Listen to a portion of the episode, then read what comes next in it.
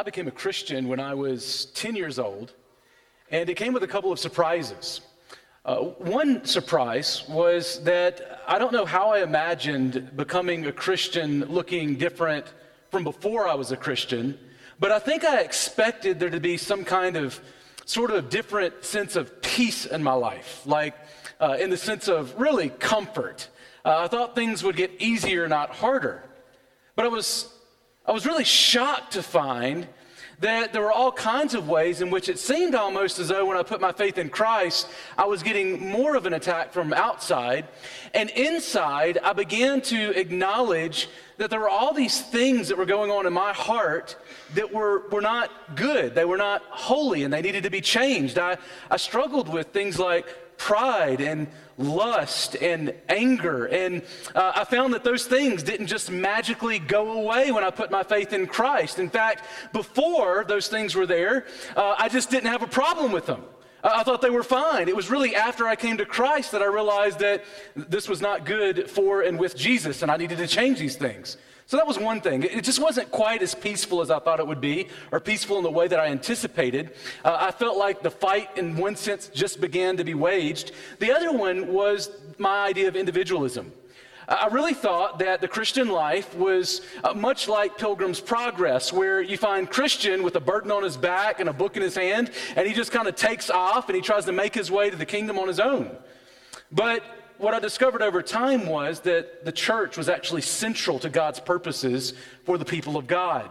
Now, the other thing that happened later was I, realized that this idea of peace and, me dealing with sin in my life actually came to a head with the nature of the community of the people of God. In other words, I was supposed to deal with sin in my life and seek peace in community. It wasn't just a privatized kind of affair.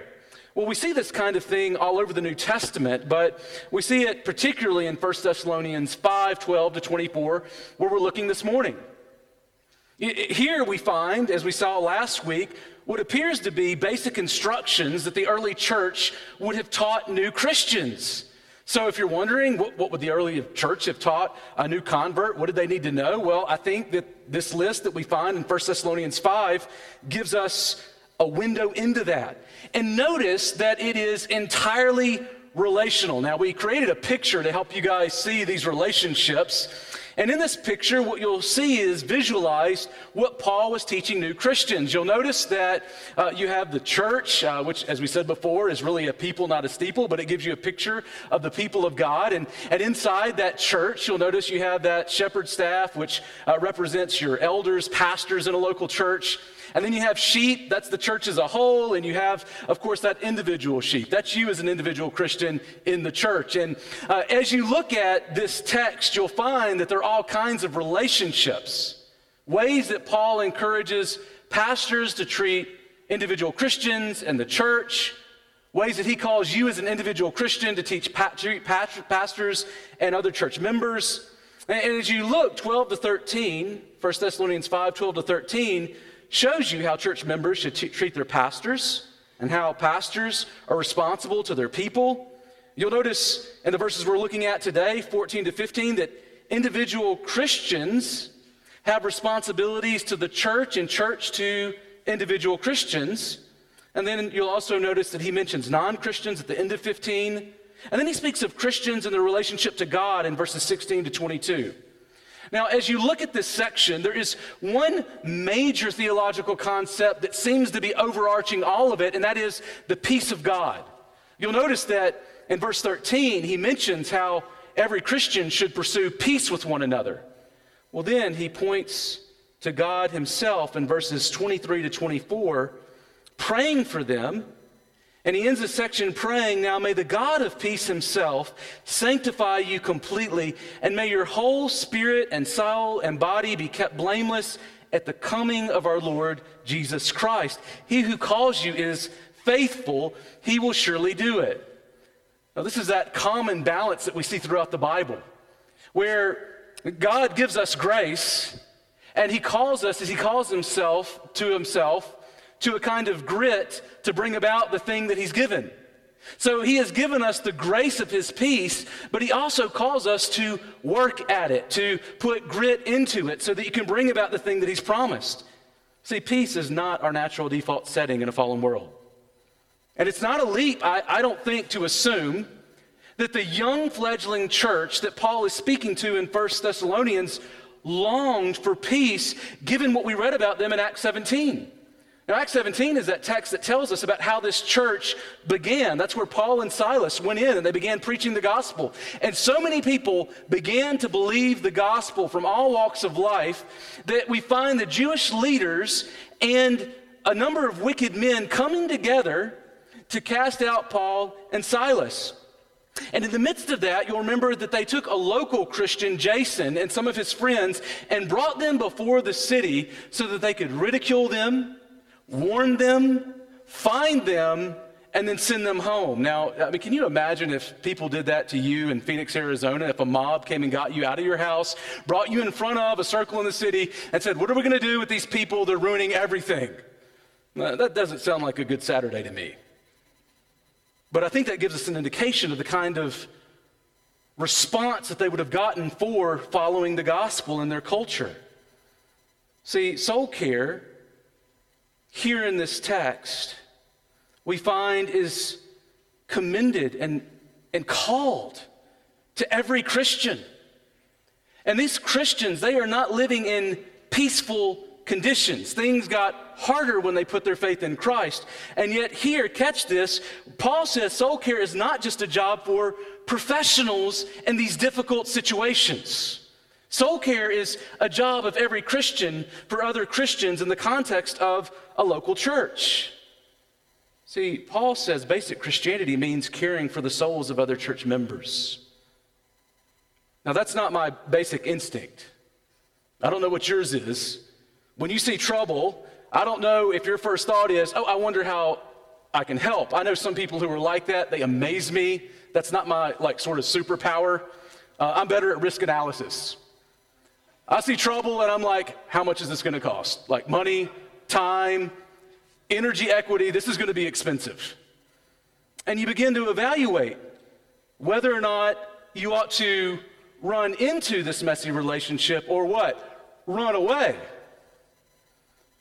What if it that God's intention for you is actually not in those moments to change your geography or to send you to find a new, easier relationship to find benefits from, but to actually step into the mess so that He might change you and others? Now, I would suggest that God wants to work in the messiness of our lives. In fact, that's God's intention until Jesus comes back. Is not to abandon people to messes, but to step, step into them with them. As Paul Tripp says in Instruments in the Redeemer's Hand, a great book I would recommend to you all, that along with Side by Side by Ed Welch, great books about coming alongside other Christians. But Paul Tripp says this He says, We forget that God's primary goal is not changing our situations or our relationships so that we can be happy. How many of us tend to do that? But changing us through our situations and relationships so that we will be holy.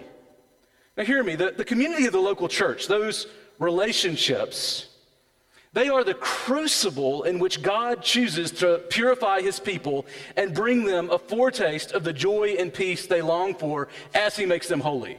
Holiness leads to true happiness, both now and forever. And God does that work in community. See, the Apostle Paul says the same thing here in verses 14 to 15. Now, here's our big idea. If you take notes, you can write this down. It's that Jesus calls us to care for the souls of fellow church members. Jesus calls us to care for the souls of fellow church members. If you're a Christian, he's called you to that labor. Now, we're going to see this in a number of ways, but first, uh, we're going to see that basic Christianity says that you are your brother's keeper. Basic Christianity says you are your brother's keeper. We see this in verse 14. Uh, look with me there again in 1 Thessalonians chapter 5, verse 14, at, at what he says. He says this And we urge you, brothers, admonish the idle, encourage the faint hearted, help the weak, be patient with them all. Now, as you look at this, you'll remember that Paul has just told every Christian to love their pastor and to pursue peace. See, Paul urges every member of the church of Thessalonica to pursue peace in verse 13. But here he urges every church member to pursue peace by caring for the souls of the brothers and sisters around them. Now, here's what Paul says The peace of your local church is a responsibility of every one of us. Do you hear that? The peace of the church? Like if you go to a church and, or you're in a church and you're like, there's no peace, I need to get out of here. Well, I'm, I'm guessing that wherever you go, there will probably not be the peace that you want there, and maybe you're bringing a lack of peace with you. See, Paul's not urging the leaders or pastors to make sure that there's peace in the church. Now, for sure, pastors need to encourage that and seek that and model that and pursue that. But here, notice that he says, I am speaking to you, which is plural, you all. And just in case you don't know who the you all is that I'm talking to, I'm talking to brothers. Now, I'm not talking about like brothers with the same DNA. I'm talking about brothers from another mother who have the same father in Christ, right? And he's saying, These are the people that I, I am speaking to. This is a, a beautiful familial, uh, familial word. It describes all of those who have put their faith in Christ, those who have been adopted into the family of God, the people who have God, your creator God, who made you out of nothing as your father. That's a, a unique and beautiful relationship that he is speaking of here with brothers. You've likely heard Alistair Begg say, it takes a whole Bible to make a whole Christian. Well, I would say that's true, and I would add to that, it also takes a whole community to make a whole Christian. Uh, what Paul says is you need a, a, group of local Christians who see you in embodied forms. You, you don't just like email in your relationship, you don't just Facebook it, you're like in the actual space of other humans holding one another accountable.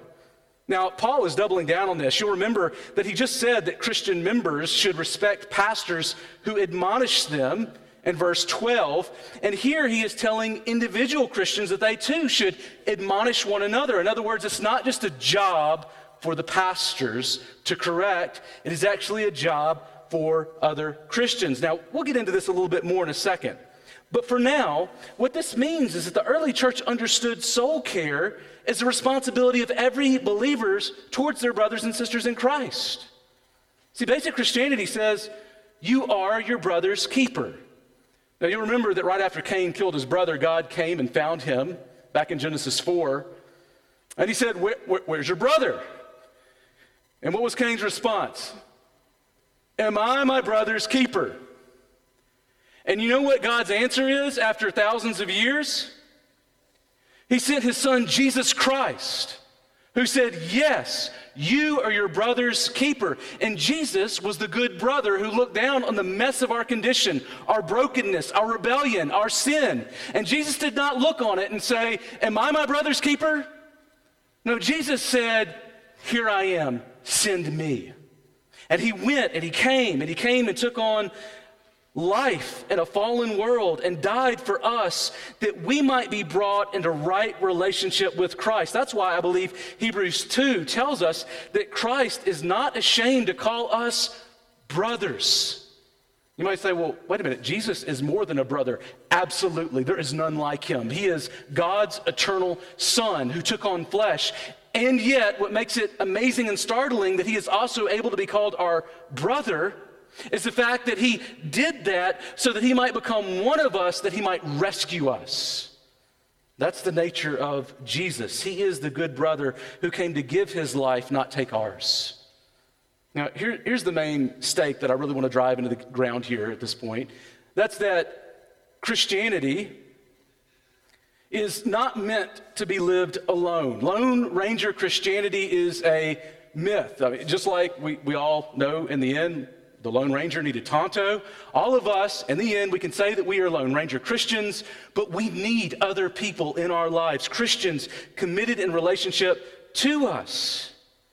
So the church membership, as, as we think about it, as we are joining a church, we've got two, 10 new members joining this week. As that happens, what we know we're doing is we're actually committing ourselves to them. See, church membership is a lot like a church office, like the church office of pastor and deacon. Now, you might say, well, wait a minute, I didn't want a job. I just wanted a sermon and then to go home, maybe some good food. But that's not the nature of biblical Christianity. See, biblical Christianity says that you're not just an audience, you're a participant. And God has called you to actually take part in the, the work, the spiritual work of making a difference in the lives of others.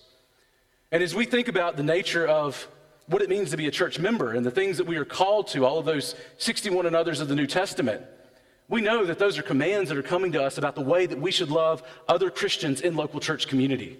Uh, those are responsibilities in the same way that pastors have responsibilities and deacons have responsibilities. You also have a kind of authority uh, like comes with an office in the sense that uh, when we vote church members in and vote on church budgets, you are reflecting the fact that we are held accountable as a church before God someday for the decisions that we make. I think that's why in Reformed dogmatics, even Herman Bavinck, who we would disagree with in, in some theological ways, said that just as all believers have a gift, so also they all hold an office. Not only in the church as an organism, but also in the church as an institution. They have a calling and a task laid on them by the Lord. In other words, we have an authority and a responsibility that has been given to us by God. Now, church membership also comes with responsibilities, as I said, and Paul lists some of those specific responsibilities in this verse. Did you notice the three things that he calls them to?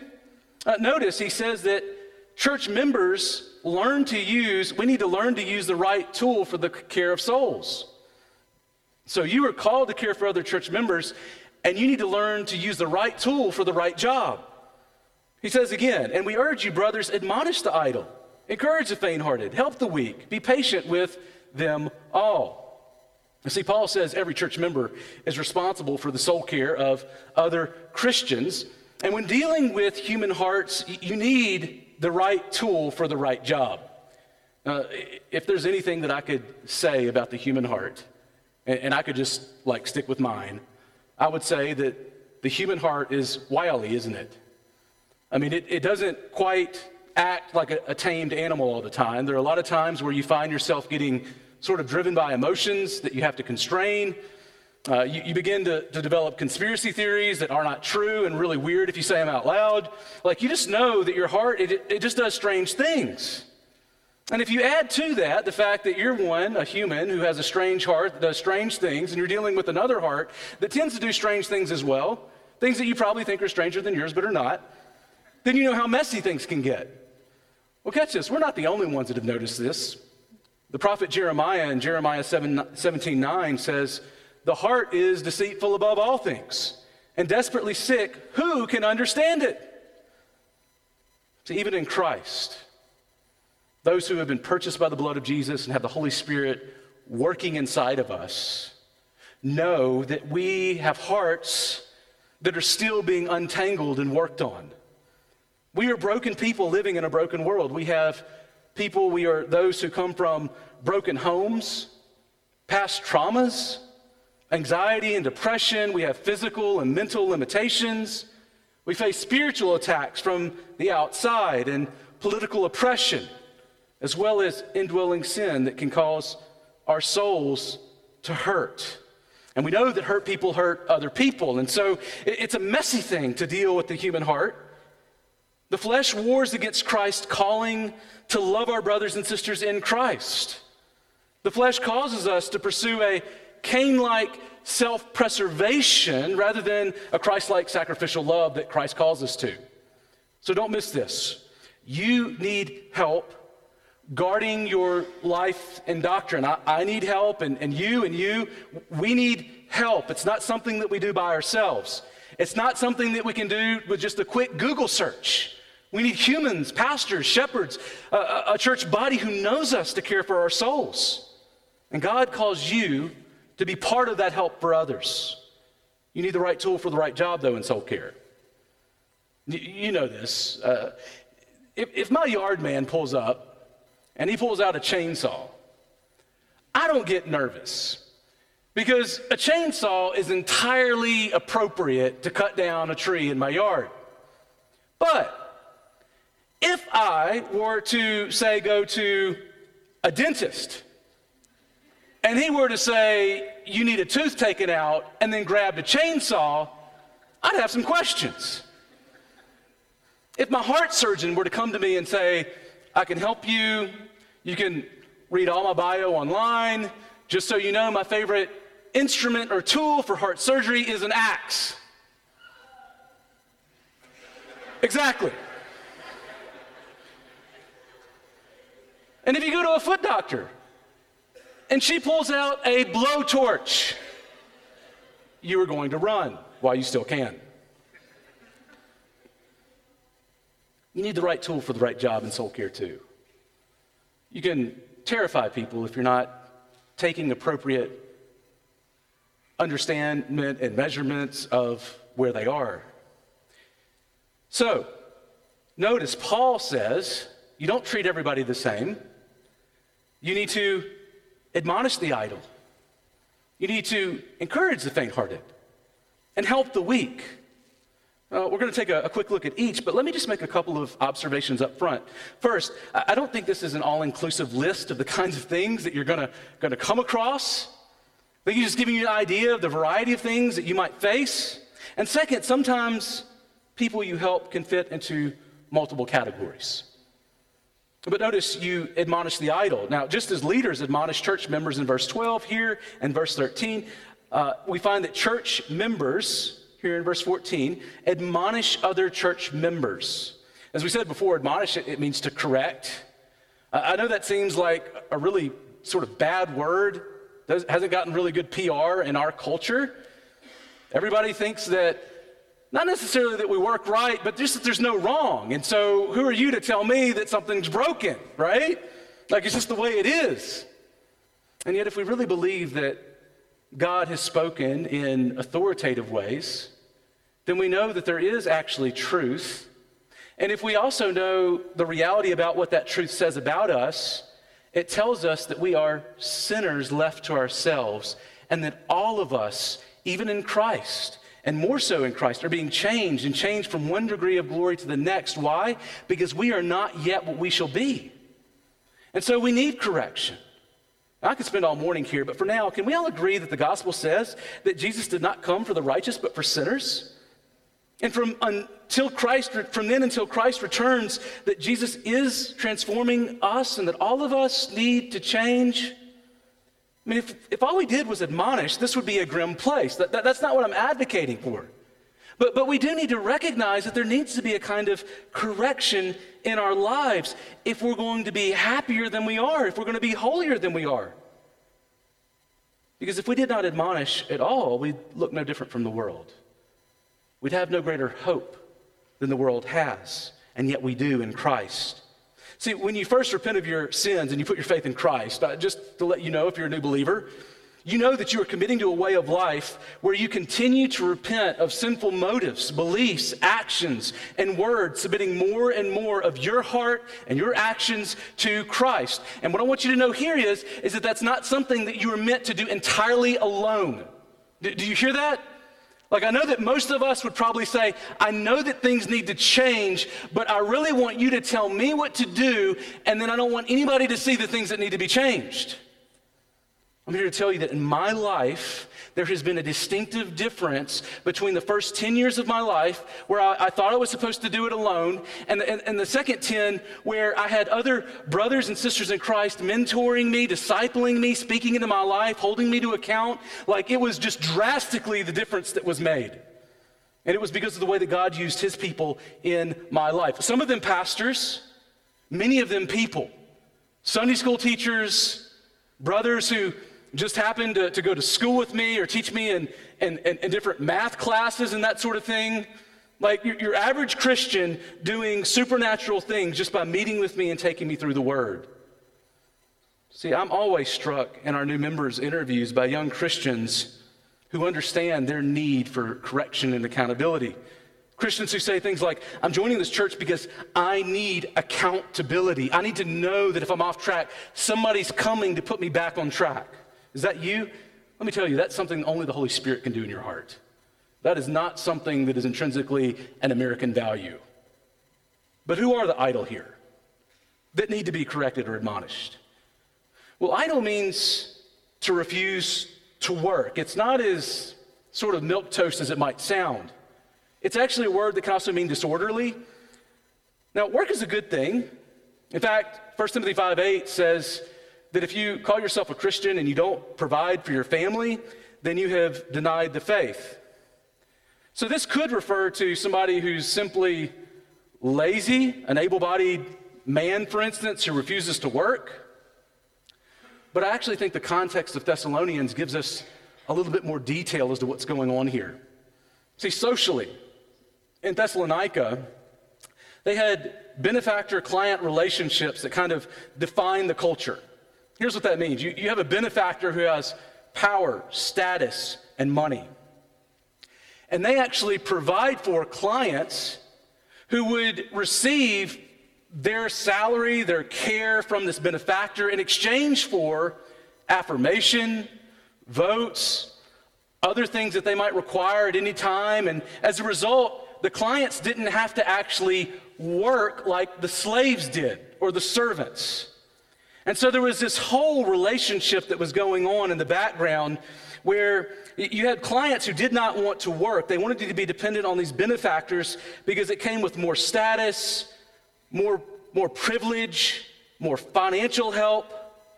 And so when Paul says, work with your hands in 1 Thessalonians 4.11, he, he's not just saying everybody needs to, you know, get a job where you work, your, work with your hands. Like, you know, don't, don't be an accountant or something. No, he's likely telling Christians not you need a white collar job as a, clo- uh, I mean, a blue collar job as opposed to a white collar job. He's likely telling Christians not to serve as clients to pagan benefactors who might require them to offer support, support that it could at times conflict with the gospel. And so Paul continues to correct these guys in Second Thessalonians. If you go and read Second Thessalonians, he calls these kinds of people, these idle, disorderly, because they are actually directly defying a word of God that Paul has given to them. Now, you can see how multifaceted this correction might look. If he's speaking to the idle, there are probably people that are idle for a number of different reasons, right? I mean, you do know that like people can sin in the same way, but there can be lots of different motives that are really quite different that are driving that same action, right? So somebody that's idle, it, could be one person says, you know what, I'm going to be disobedient because I don't think that God has really given me a word that needs to be obeyed, but su- suggestions that He's recommending. Or it could be that they were lazy because they preferred comfort. Others might not want to, to disrupt their family. I mean, their, their wife and their kids had certain expectations of, you know, how they were going to live and the money that they had and the places they could eat and the clothes they could wear. And man, this would really change everything. I don't want to disrupt, disrupt the house, you know, like happy wife, happy life and all. Or maybe others feared losing the status, the influence, or the power that came to them through that position that they had with that benefactor. Or maybe it was just that they did not want to look common like slaves. But Paul says each of us need to be able to come to brothers and sisters in Christ who are being directly disobedient and put our, our arm around them and hug them like a father would or, or like a mother would, or, a brother or sister would, somebody that's in the family and say, I love you, and I'm concerned about the direction of your life. I want to take my other hand while I'm still holding you and point your attention to what God's word says. You're living in direct disobedience. We, we need to pray that God can help you here. Now, that's really simplified, right? Like, life is much messier than that. But we want the kind of correction that says, I love you enough that I'm going to show you ways that you are living that are dangerous to deadly for you spiritually. If we really love one another, then we'll do those things. But sometimes we don't need correction or admonishment. Because Paul says, Did you catch this? Encourage the faint hearted. Encourage the faint hearted. The, the faint hearted describes those who are discouraged or losing heart. In other words, they're, they're still making efforts to, to honor Christ, and yet their heart is, is giving ground and, and maybe beginning to, to ask questions and be fearful in such a way that it's, it's becoming difficult. These are Christians in danger of giving up. See, the Jews, you'll remember, they came to encourage Mary and Martha when Lazarus died in, in John chapter 11. It's the same word for encourage there. That they encouraged in the midst of death. In 1 Thessalonians 4 11 to 12, Paul says he encouraged them like father, like a father encourages his kids. And he says this For you know that we, speaking of Paul and Silas, dealt with each of you as a father deals with his own children, encouraging, comforting, and urging you to live lives worthy of God who calls you into his kingdom and glory. Now, you don't have to imagine the kinds of things that caused them to lose heart. We, we read about them in Acts 17, and we can imagine the other things that they faced. They faced deep loss. First Thessalonians, it, it tells us that they had loved ones who died, and they were worried what's going to happen to uh, our, our, dead Christian friends now, when Jesus comes back? Are they going to miss out on what Christ has promised? They faced social terrorists who attacked them for their faith. And I'm sure they faced persecution for preaching Christ as king, just as they did when Paul and Silas first arrived. And you know how your heart can, can drop and begin to ask questions in those moments, right? Like when life gets really hard, you start to ask questions to God, and you're, you're praying to God, really, and you're, you're asking things like, God, have you forgotten me in this darkness? God, I know what your word says, but do you even care? Don't miss this the answer for discouraged Christians. It's not just soldier up. That's not what you bring to Christians who are, are broken down. You don't just say, suck it up, buttercup, right? There's no crying in baseball, Christianity. Like, that's not what Paul says. He doesn't say, you know, take your axe to go and do some weed work in the garden. No, he, he says you need to encourage them. Paul models the warmth of consoling Christians even in this very letter. If you read through 1 Thessalonians, you'll notice how he is so careful to encourage them. And you'll notice that he's actually encouraging them with what? The Word of God. In other words, he's not just saying, like, oh, you feel ugly. You're not ugly, you're beautiful. No, there's a place for that. I mean, you can do that kind of thing. But Paul here, he is saying, I want you to look to what the truth is. You, you, get this image of a father placing one arm around a discouraged Christian and sitting and listening to their hearts and then patiently encouraging them, not with cute quotes and anecdotes, or you can do it, but with the anchor of Christ in his word. Let me give you a couple examples of this in 1 Thessalonians. Uh, if you look at 1 Thessalonians 2 12, uh, 13 to 16, he, he's telling young Christians that suffering does not mean that God is absent. No, he says, Thanks, God. I thank him constantly that they receive the word of God not as the word of men, but as the word of God. Now, now how does he know that, that they received it as the word of God? And it reflects the power of God on display. He goes on to say, for you suffered faithfully, just like Jesus, just like the prophets. This is normal Christianity. Just read your Bible. This is what people of God face. Do you see that? I'm encouraging you that what feels strange is not strange if you read about the history of the people of God. Second, in chapter 4, verses 13 to 18, Paul tells them he does not want them to grieve as, others do who have no hope. And here the grieving is over the death of beloved fellow Christians. And then he goes on to encourage them with the truth that their friends who have died in Christ, they will be the first to greet Christ when he returns. So we all together will always be with the Lord on that day. God has not forgotten about them. God has not forgotten about you. He has not forgotten about us. The future is incredibly bright. How do I know that? Because the Word of God says it. Verse 18 even concludes, therefore, encourage one another with these words. What words? Words about the nature of the return of Jesus Christ. I don't know about you. But I know that in my life, I need to be reminded that Jesus is coming back at least every day. You, you, you, got me? And that truth helps all kinds of problems that go on in my soul. Things will be set right. People that I love who are hurting, one day they will be restored. Losses that seem like they will never be made right will be made right and better. Those are promises that have been given to us in God's word. See, encouragement is different than correction, but we also need to help the weak. Now, weak means different things in the Bible. You have to understand it in context. Sometimes weak means physical weakness due to sickness, other times, you see Paul himself using weakness to describe Christians that have strict scruples about the external practices of religion, like what food you eat. But we don't get wind of that in Thessalonica. I think it's more likely that weak here is speaking of slaves who held no social status, money, power, or voice. In fact, you see this used in the same way, weak in the same way in 1 Corinthians 1 26 to 29, where he talks about uh, those who are noble in the eyes of the world and those who are weak in the eyes of the world. Those who are weak in the eyes of the world are also chosen by God. Now, how do you help the weak?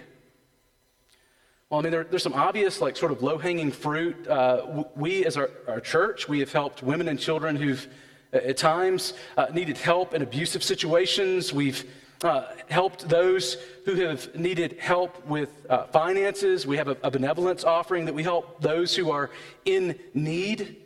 We've helped immigrants who've sought asylum or green cards. But I don't think Paul here, remember, is, is thinking about sort of mobilizing social justice warriors. Like, here, what it seems to be clearly happening is he's talking about how Christians care for one another. You remember that caring for widows and orphans is pure and undefiled religion. And that starts at home, in the church. Are we caring for one another in a way that tells the world that we really do love one another as Christ has loved us sacrificially? See, in Thessalonica, class distinctions, they determined who you were responsible for. And the weak had no profit to offer clients or benefactors. No reason in culture to, to help the servants unless they did their job and you gave them their pay. See, we don't look at someone who is weak and call in the professionals because there's nothing in it for us. And if we're really honest, we know that there have been those cases where we feel that, that God has put us in a strategic place to help someone who is weak. And the first thing that we've begun to do is start doing a, a risk analysis. And it could be that that's the very place that God wants to make much of himself through you and that person in y'all's lives. And when you see somebody that, that you think is, is weak, especially if they're a member of this church, you know, the first response shouldn't be, hey, there's a cleanup on aisle nine. I don't know who's going to get that, but it's not me. It should be, Lord, is this, is this where you want me? Am I the person to help with this? And you go to seek to help and to love and to listen to and to care for that person. And praise God that Jesus didn't look at us, lost in our sin, and say, It's not my problem. They are brothers and sisters in Christ, and God's family operates different than the world around them. Rich and poor, black, white, Asian, Minnesotan, politically powerful and weak, we are one in Christ and we help one another. See, the church is not like Burger King, your way, right away. that's not the, the philosophy of the church. No, the, the church's philosophy is theological, it comes from God. We are more like a family that's at a meal and everyone gets a seat at the table. And when we're done, we all help clean it up at the end. And every one of us needs to be cleaned up. That's why, third, did you notice that patience is the posture? He just, he ends, he says, like, these are things that you need to do along the way. But in all of this, you need patience. See, Paul ends saying that no matter the person or the tool that's needed, the posture, the posture that we need should always be that of patience. So when God reveals himself to Israel in Exodus 34, God reveals himself as patient. He says, The Lord, the Lord, a God merciful and gracious, slow to anger that's Hebrew for patient. Uh, that word, I've told you before, it's a really interesting word. It, it means long of nose.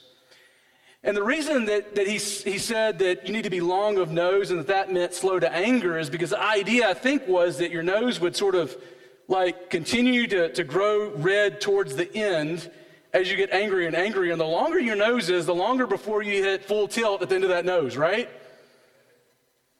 Do you have a long nose? You have a short nose? If you have a short nose, is your nose growing longer? More like God than Pinocchio. You know what I'm saying? In other words, God's patience with the fallen humanity is central to his character. That's what he wanted Israel to know. That's what he wants us to know. When we are patient with others, we actually reflect the character of God. See, part of being a Christian means understanding that we are supposed to image our God and reflect his character. Uh, that's why I think the Bible tells me that uh, I have a short nose by nature. I am impatient. I, am short tempered. I'm quick to anger, left to myself. It takes a, a Holy Spirit work to make me patient. Or do you have a short, impatient nose yourself? See, Paul also calls patience a fruit of the what? Holy Spirit. So it reflects God. It's something that we were commanded to do, but it's also something that only can come from God. If you want to be patient and you're impatient, then in those moments of impatience, you are meeting with God and you are confessing, I'm not patient like you called me to, and the only place I can go to get the patience that I need in this situation is you, the God of all patience.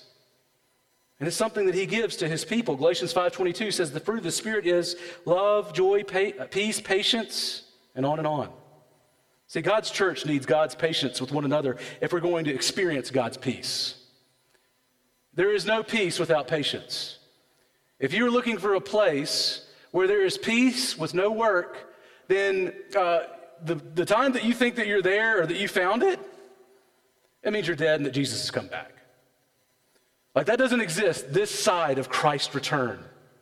We seek patience with one another as we patiently await on Christ to bring about fully the peace that we long for. But catch this patience is a gift to be received and a posture to be cultivated. Did you catch that? Peace is a gift to be received, but it's also a posture to be cultivated. We all can grow in patience. Patience grows best in community. I just had an interview with a new member just this week, and he said that he wanted to join our church because we are not meant to live the Christian life alone. I don't know about you, but I want someone to step into the messiness of my life with me when I fall in it. But heed this warning when you try to correct the idol, and dislodge that idol or idols out of their hearts, they might get angry before they get happier in Jesus. Just might happen. When you try to encourage the discouraged, you may found, find yourself weeping and grieving with those who grieve, and it might confront you with more of the brokenness of this world and them than you are really comfortable with. And if you seek to give the voiceless a voice, you may feel like you failed them, and they might become angry with you. See, helping others will drive you to realize that you don't have every tool in your tool belt that you need for every job. And that we are more desperately needy for God's sustaining and persevering grace than we realize. See, we should never go to help someone confident that we have the answers in and of ourselves. God will use you to bring peace to a chaotic world and make you more patient with others. He'll do it. And, and working from the, the greater to the lesser, hear this because we have peace with God, here's the hope. We can trust that we can have peace with others. Apart from Him, we cannot. We should expect that uh, fighting and division is normal. But because of who God is and who we are in Christ, there is hope that we really can help others and be helped by others. See, He will make you mature in your ability to help others and add more tools to your tool belt.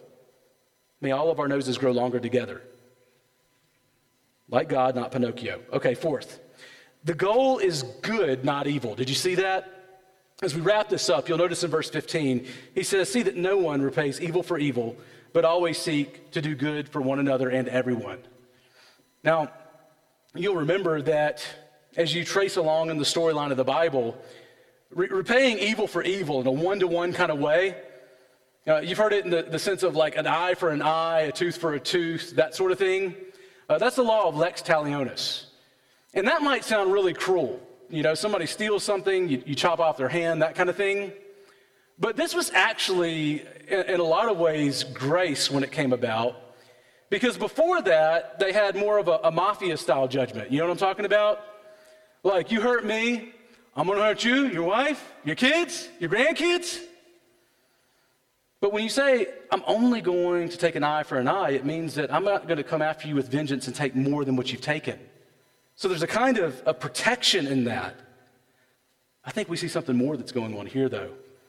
Now, you'll remember in Acts 17 where the Jewish leaders teamed up with the wicked mob to attack those Christians. You there get a feel for why they needed to be reminded not to seek vengeance themselves. So you know it's hard to help others, other Christians, as you're, you're looking to, to encourage one another towards Christ. But it doesn't help that there's also the enemy without, right? That's attacking. See, internally, suffering can cause us to grow impatient with others, including our church family. In fact, I just talked to a, a church planter who um, was talking about the fact that he, he's planted a number of churches and he had to recently shut down his church plant because of COVID. Um, they were just, they weren't together enough as a family and they just kind of fell away during COVID. I also know pastors who've ex- experienced other struggles from without that have affected the unity of the body. I know uh, pastors whose churches split over intense political friction and social issues over the last couple of years. And as all of this erupted, you, you probably saw on social media the, the fights that were breaking out on Facebook, Twitter, TikTok, etc. And it became this kind of space where a number of Christians and Christian leaders attacked one another as enemies. When I read Paul and his call to patience and peace, I just don't think that would fly with Paul. I think if Paul says that you have disagreements, you take them to individual Christians for their good, not for their destruction. And you don't try to lie about who they are or what they've said or try to manipulate it to make them look bad and you look good. But do you see the higher ethic that Paul is calling for here? Jesus said, Turn the other cheek if someone strikes you. That's not an eye for an eye. And, here Paul says, People have and will do evil to you. And don't repay evil with evil. Now, sometimes other Christians will wrong you even when you seek to help them. Paul says, don't repay evil for evil.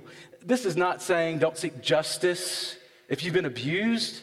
Uh, this doesn't mean that, that people don't need to be disciplined in the church if they have disobeyed Christ or offended someone and are unrepentant. But if they are repentant, we forgive. But catch this. He says, always seek to do good to one another and to everyone. I like BDAG's definition of, uh, that's a, a Greek dictionary, of the word seek here. He says, to run after and make haste. I love that. Run after seeking good for others. I'm not saying don't think critically about the limited energies and time that you have and how to use those, but you need to have a quick trigger towards doing good for others. In fact, You'll notice in this text, in this last verse, that he speaks of two groups, one another and the others. It reminds me a little bit of Charles Barkley. I'm a big basketball fan. Charles Barkley used to play for the Suns, so I feel like it's fair game. And he was uh, talking about basketball the other day, and he was talking about the superstars and the others. There's just two different groups. And, and here we see two different groups. They are the superstars. They're, they're Christians committed to one another in a local church and everyone else, those outside of that relationship.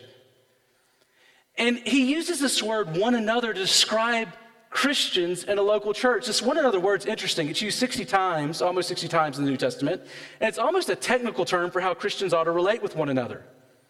So you, might be thinking, how can I encourage other Christians? Well, let me give you some Bible for that, okay?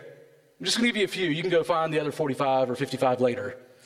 Uh, here's one Here's how you encourage one another. You do good to one another. Encourage one another about the hope of Christ's return. We just saw that in 1 Thessalonians 4:18. Encourage one another with these words about Jesus coming back. Sing to one another. Ephesians 5, 18 to 19. When we're together and we sing, it's not really just about you. Like, don't get me wrong, I like good music. Kevin did a great job today. Our guys are gifted, uh, those folks that lead us.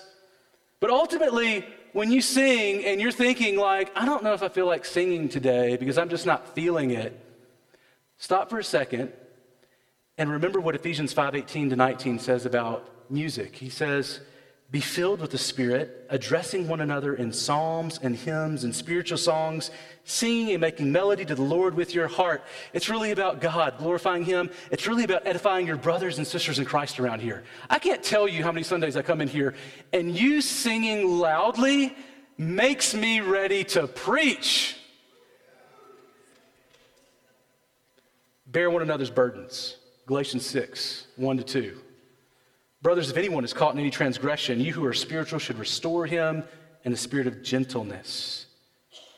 Keep watch on yourself, lest you too be tempted. Bear one another's burdens, and so fulfill the law of Christ. Stir one another up to love and good works in Hebrews 10 24 to 25. And let us consider how to stir one another up towards love and good works, not neglecting to meet together as is a habit of some, but encouraging one another all the more as you see the day drawing near. More and more encouragement. And all this flows from Jesus in John 13, 34 to 35, who says, A new commandment I give to you, that you love one another as I have loved you.